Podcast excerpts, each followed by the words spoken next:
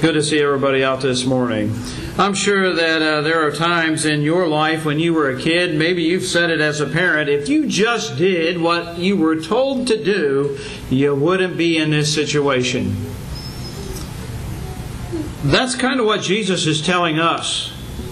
Just do what you're told to do. There's something about obedience or obeying that people don't want to listen to. They don't want to do that. It's kind of like a four letter word.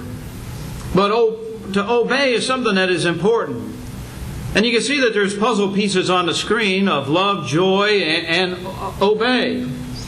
And all of those fit together in a various way to help us understand that you have to have all three in order to have success in life to be what God wants us to be. I know that there's been times that uh, someone's asked me to perform a ceremony at their wedding, and they've told me, I don't want you to use that word obey. I don't want that word obey in, in, in our uh, ceremony. I don't usually use that word anyways, but there's something about to love, honor, and obey that is very important in that relationship whether those words are said or not. Obedience is something that is necessary in our relationship with God. We don't like uh, to hear that we need to be obedient or to obey. We like the, the phrases uh, break all the rules. Rules are made to be broken. There's no laws or no morals or no codes. We don't want any of those things. And I think that we're living in a society that seems to be pushing that agenda more and more uh, on us. Some think that any restrictions or guidelines is some form of tyranny. But maybe we need to be reminded that God set up government to protect good people from evil. And so there must be rules and there must be regulations that we must live by in order to be what God wants us to be. Our children, I think, are sometimes confused. And I think that we see that in our world today where they don't know what's right and what's wrong. That definition seems to be changing uh, quite often about what's accepted in our day as opposed to what was accepted in days past. And you hear people say, well, we want to defund the police because we don't want any enforcers. I guess they think that if you defund the police, that our society is going to be some kind of utopia, that everything's going to be good, that there's not going to be any problems. Let me just remind us all that there are evil people out there, and there will always be evil people out there that we need to be protected from. There's not going to be some utopia because all laws are destroyed or gotten, uh, gotten rid of. But we need to understand that obedience is something that Jesus is talking about in John chapter 15. Verses 10 and 11 it says, If ye keep my commandments, ye shall abide in my love, even as I have kept my Father's commandments and abide in his love. These things have I spoken unto you, that you may have joy or that my joy might remain in you and that your joy might be full. So, in the same breath, or in the same uh, uh, context here, Jesus uses three words love, obey, and joy. And all of those are very important words, and when they are all fit together like they're supposed to be, I think that we'll see what Jesus is trying to help, help us to have in our lives. It will help us to be joyous when we do what we're supposed to do. And so, first of all, let's look at what he talks about love. We'll try that one. We need to abide in His love, and that's what Jesus is telling us in Ephesians chapter three, verses seventeen and 9, through nineteen.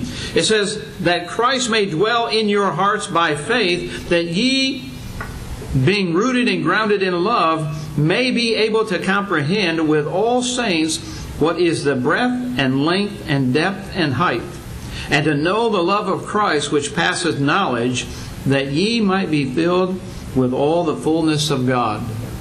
Jesus wants us to be full of love, and we see that in the life of Christ. That He came to this earth so that you and I could have the, the forgiveness of sin. He gave His life. Why? Because He loved us. And He wants us, you and me, to have that love for each other and to abide in the love that He has for mankind.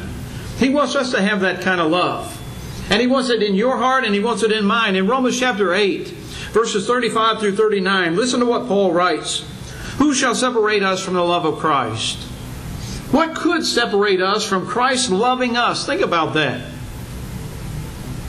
Shall tribulation or distress or persecution or famine or nakedness or peril or sword? As it is written, For thy sake we are killed all the day long. We are counted as sheep for the slaughter. Nay, in all these things we are more than conquerors through him that loved us.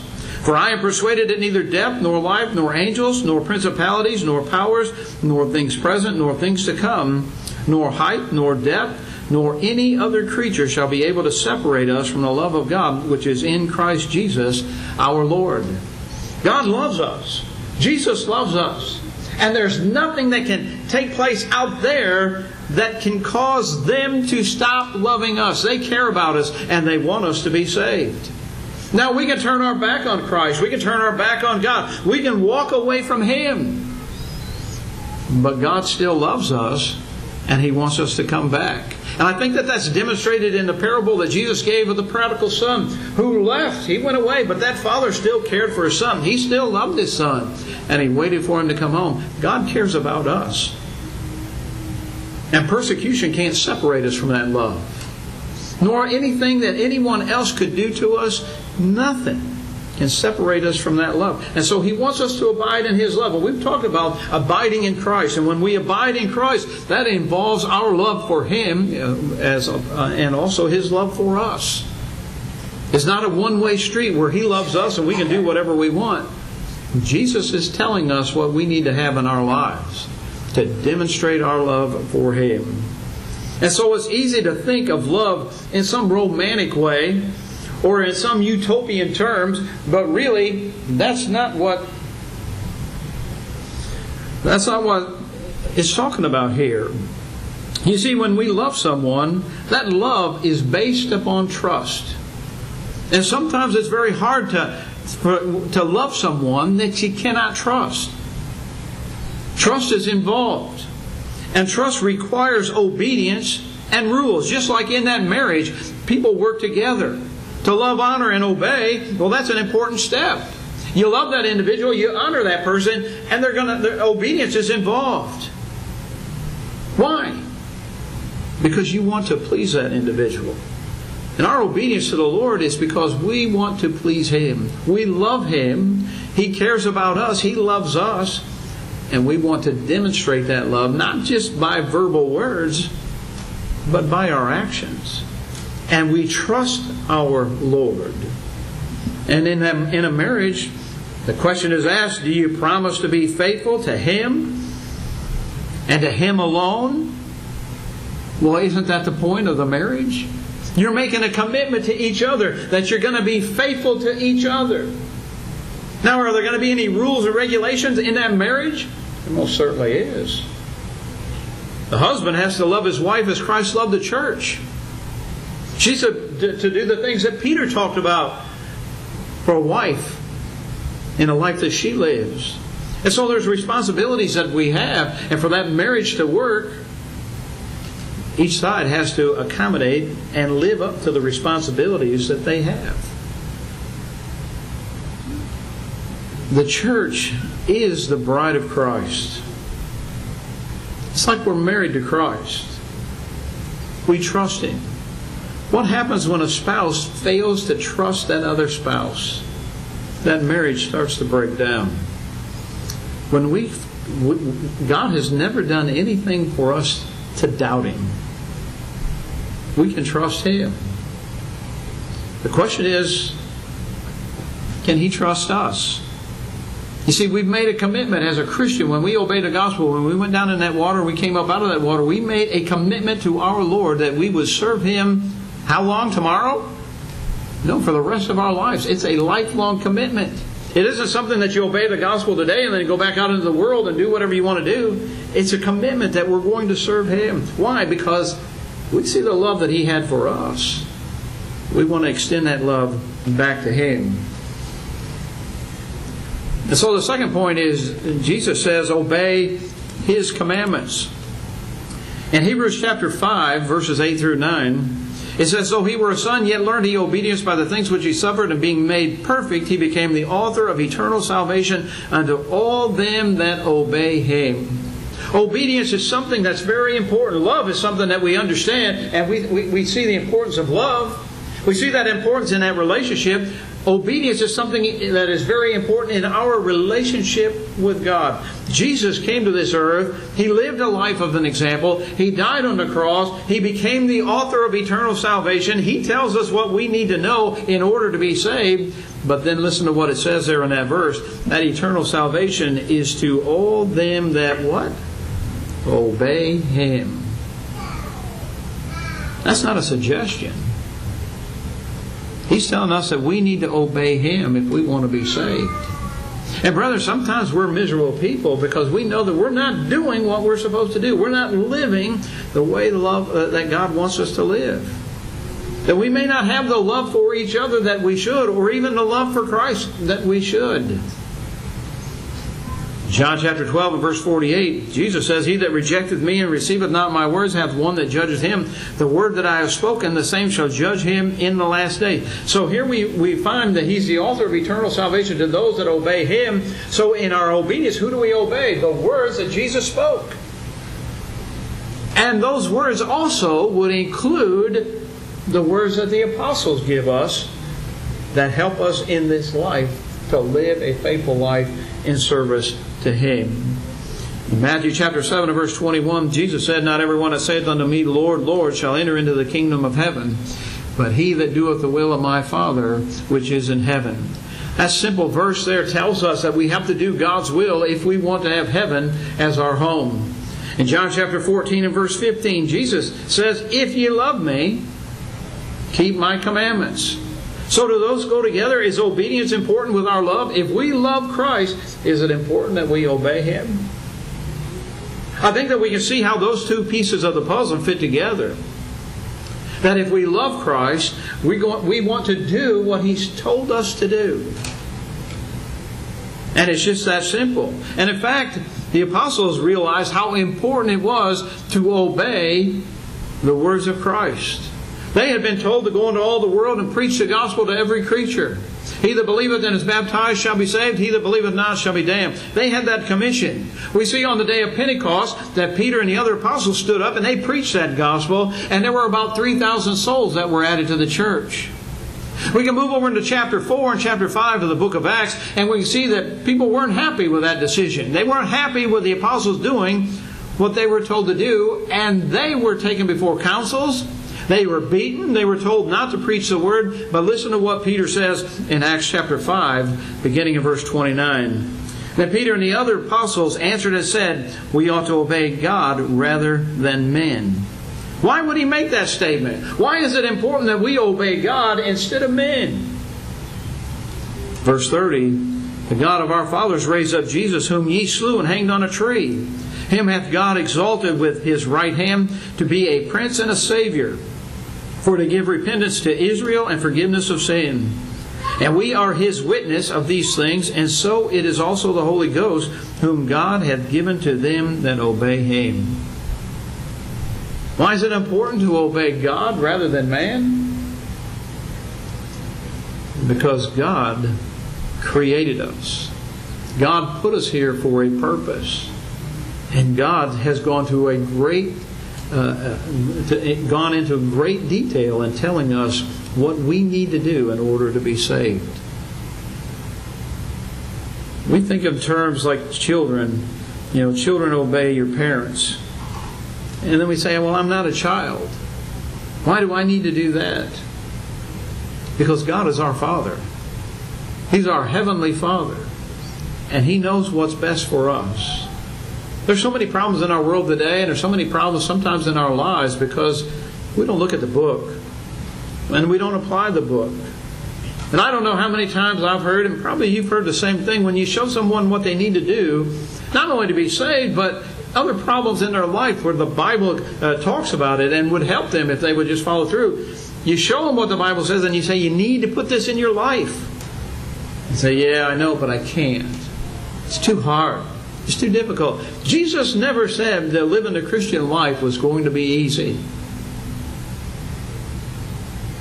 You look at that person that lives with you. Look at you can look at them right now if you want to.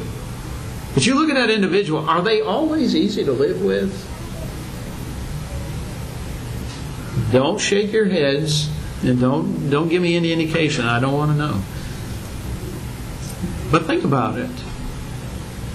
We're not always easy to get along with each other. Brethren, we need to understand that we are children in God's family. That God is our Father. And that there may be times where we seem unlovable, but God still loves us. And if we just did what He told us to do, our lives would be much better off.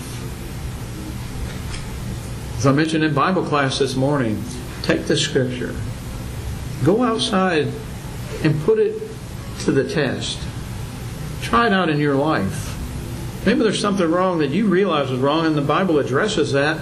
Go out there and see if you can practice what the Bible teaches. And if you put it in, honestly put it into effect, your life will be better. So we need to obey God. You see, obedience is a decision that we make to follow. You think about that. Rules and laws that we have in our society, when we are obedient to them, that means that we're going to follow that law. When we obey the gospel, we've made a decision that we're going to follow Christ. And Jesus says in Matthew chapter 16 and verse 24 that we are to deny ourselves, take up our cross, and follow Him.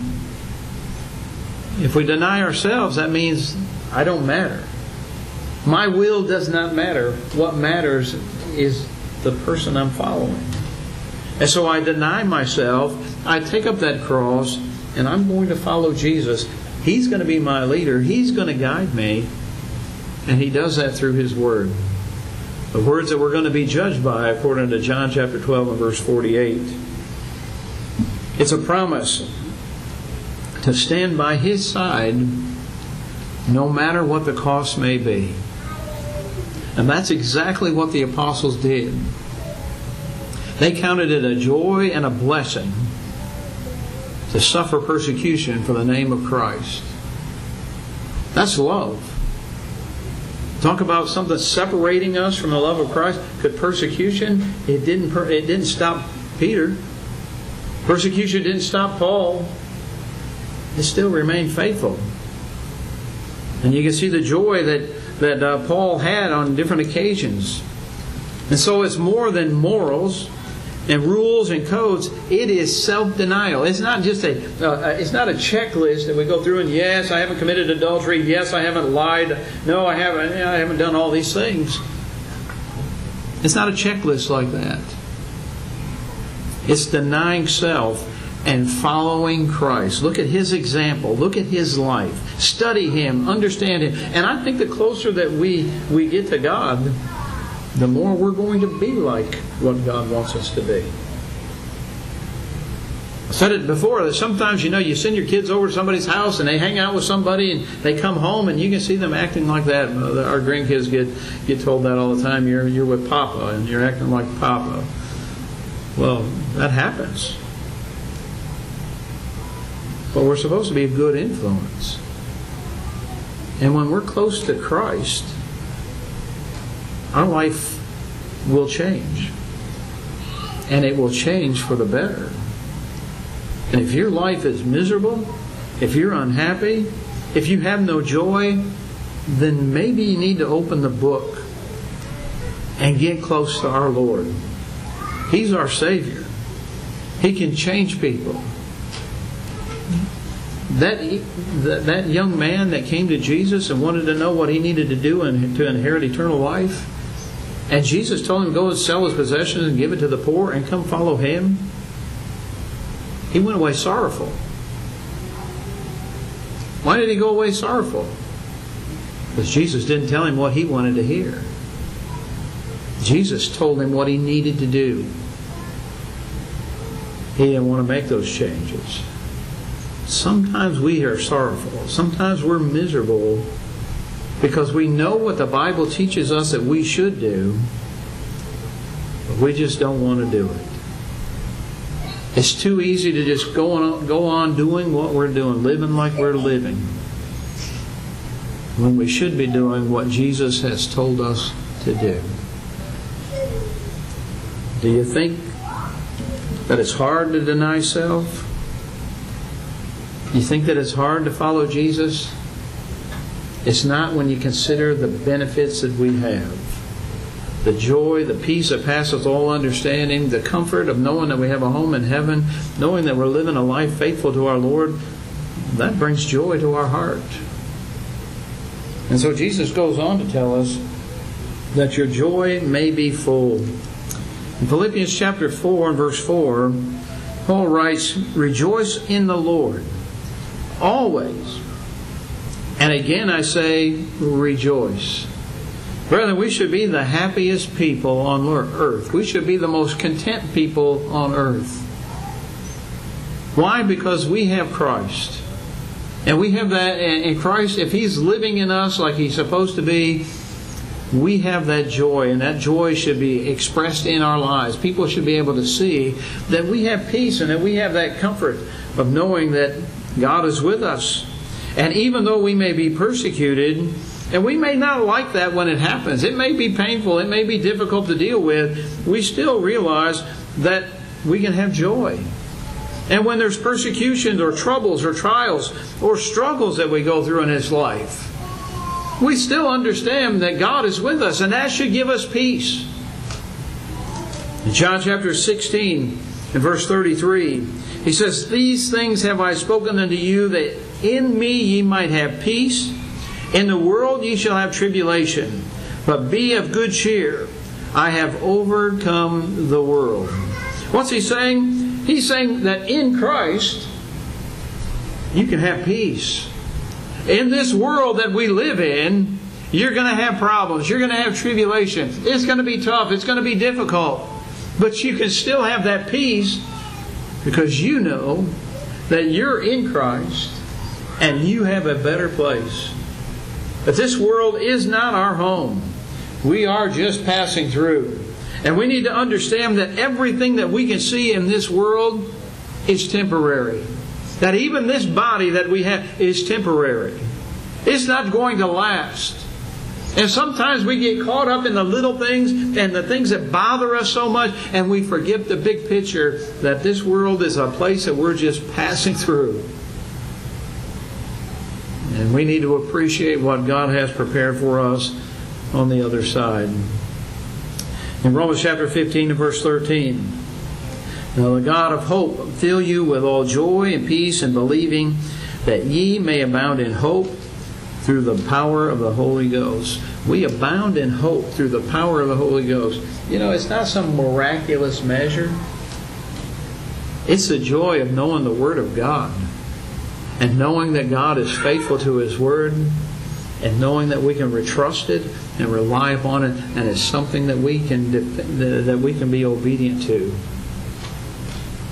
In Ephesians chapter 5 and verse 18, and be not drunk with wine wherein is excess, but be filled with the Spirit. Be filled with the Spirit. How do we fill ourselves with the Spirit? I believe that we do that by reading God's Word, putting it in our heart, meditating on it, and applying it to our lives. You see, there's a lot of people that read the Bible, but they never apply it to their lives. Or they pick and choose. Sort of like going through the through the buffet line. You pick what you want, and, and, I like this, and I don't like that. That's kind of like the way it is with the Bible sometimes. I like this part, I don't like that part, so I'm going to, I'll do this, but I don't want to do that. That's not what God wants for us. You want to be filled with the Spirit? Then put God's Word in your heart and let it be seen in your life. You don't put a, you don't light a candle and put it under a bushel to hide it. Jesus said, "When you are the light of the earth, and that light should be set on a hill where people can see it." God wants us to be that example to the world, to be active.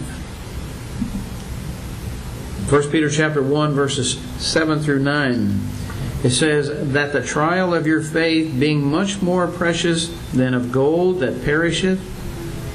Why is the trying of our faith more precious than that? Gold that's been tried in the fire? That means all the impurities have been burned out of it. Why is our trials of our faith more precious well, he goes on, who will be tried with fire might be found unto praise and honor and glory at the appearing of Christ Jesus, whom having not seen ye love, in whom though now ye, ye see him not, yet believing ye rejoice with joy unspeakable and full of glory, receiving the end of your faith, even the salvation of your soul.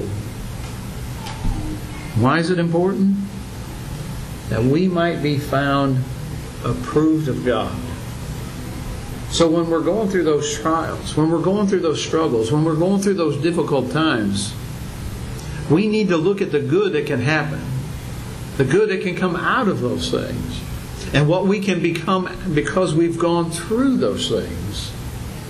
Do we like going through those things? I don't know anyone that likes to go through those struggles and difficulties of life. But I've known a lot of people that came out better on the other side than they were when they went in. That's the purpose of those trials to test our faith. Sometimes we need to be tested to see if we're as strong as we think we are. Remember the words of Peter? I won't deny you, Lord. You said before the cock crows three times you'll deny me. No, not me. He thought he was strong. He thought he had great faith. He was willing to die. But when he was put to the test, he denied Christ. And then he went out and he wept bitterly. Brother, sometimes we're not as strong as we think we are. We need to be put to the test. And those tests will help us if we will allow them to do so.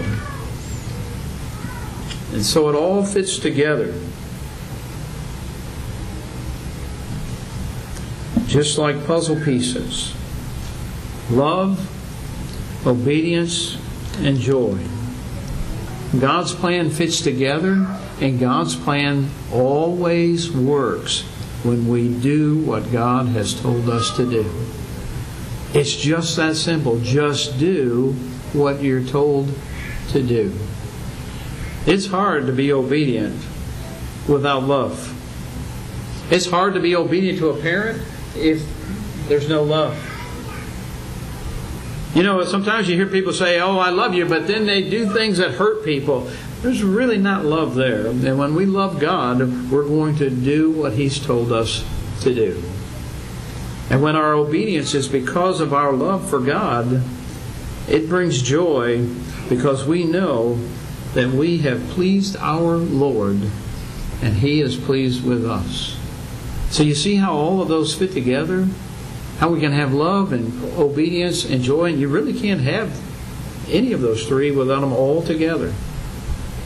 Because love shows us what's important. And obedience is being obedient, following our Lord. And if we're going to deny self and take up our cross and follow Him, then obedience is necessary. And Jesus makes it very plain that He's the author of salvation unto those that obey Him. So we have to obey Him.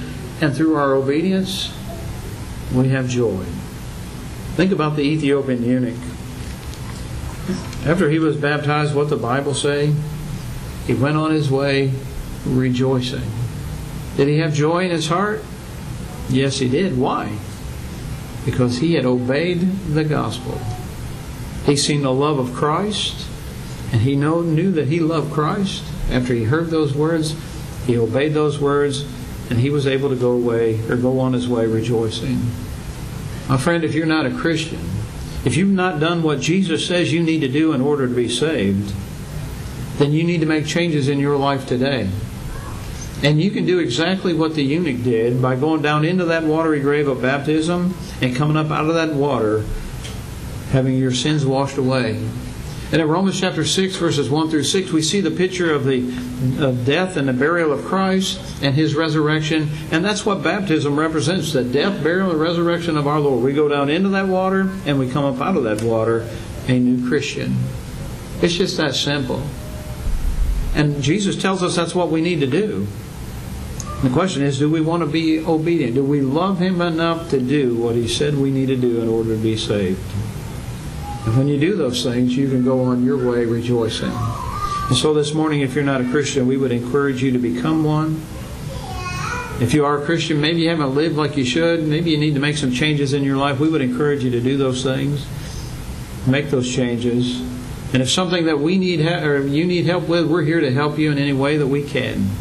We'll pray with you and for you. You have that opportunity to come and have a seat up here on the front row while together we stand and sing.